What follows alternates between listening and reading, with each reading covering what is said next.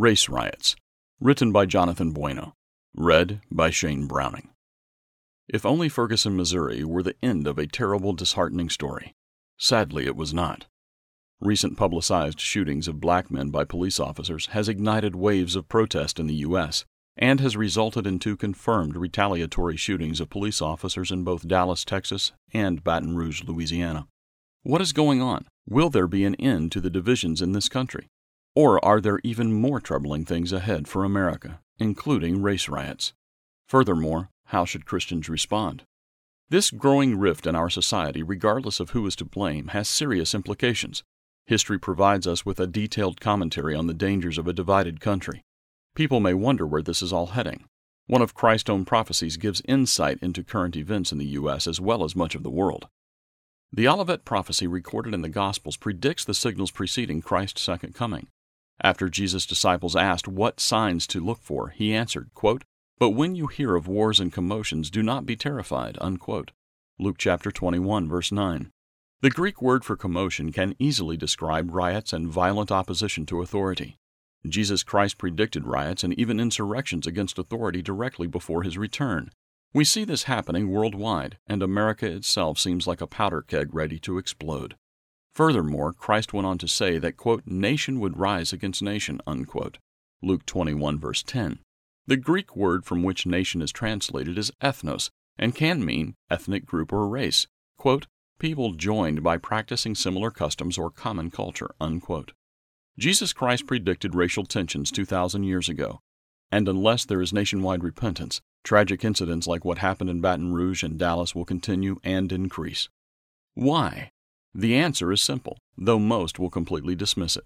There is a real spirit world filled with fallen angels possessing power to influence mankind and stir up wrong attitudes and emotions, including hatred and murderousness. Ephesians 2 verse 2 and Ephesians 6 verses 10 through 13.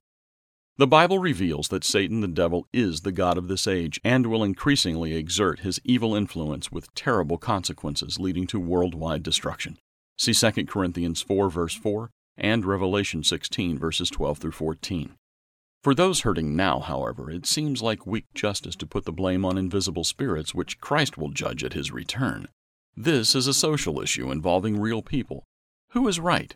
Who is wrong? Whose side are you on? Black lives matter, and so do white lives, and members of all of the races. All people, black, white, male, and female, are made in the image of God. Genesis 1, verse 26.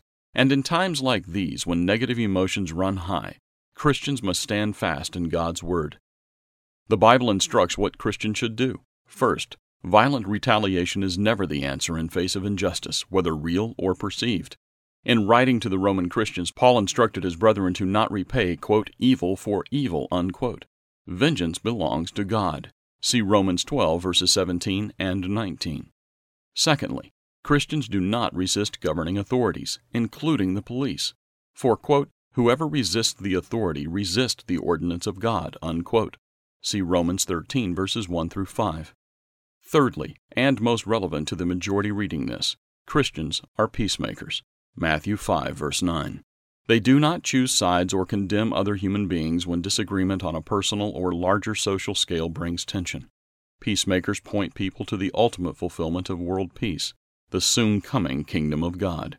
Isaiah 9, verse 7, and Revelation 11, verse 15. Racial tensions are predicted to continue on a global scale, especially the more this world turns away from God. There are dire straits ahead for any country that abandons morality, even as secular historians note. This is especially true for an ethnically diverse United States.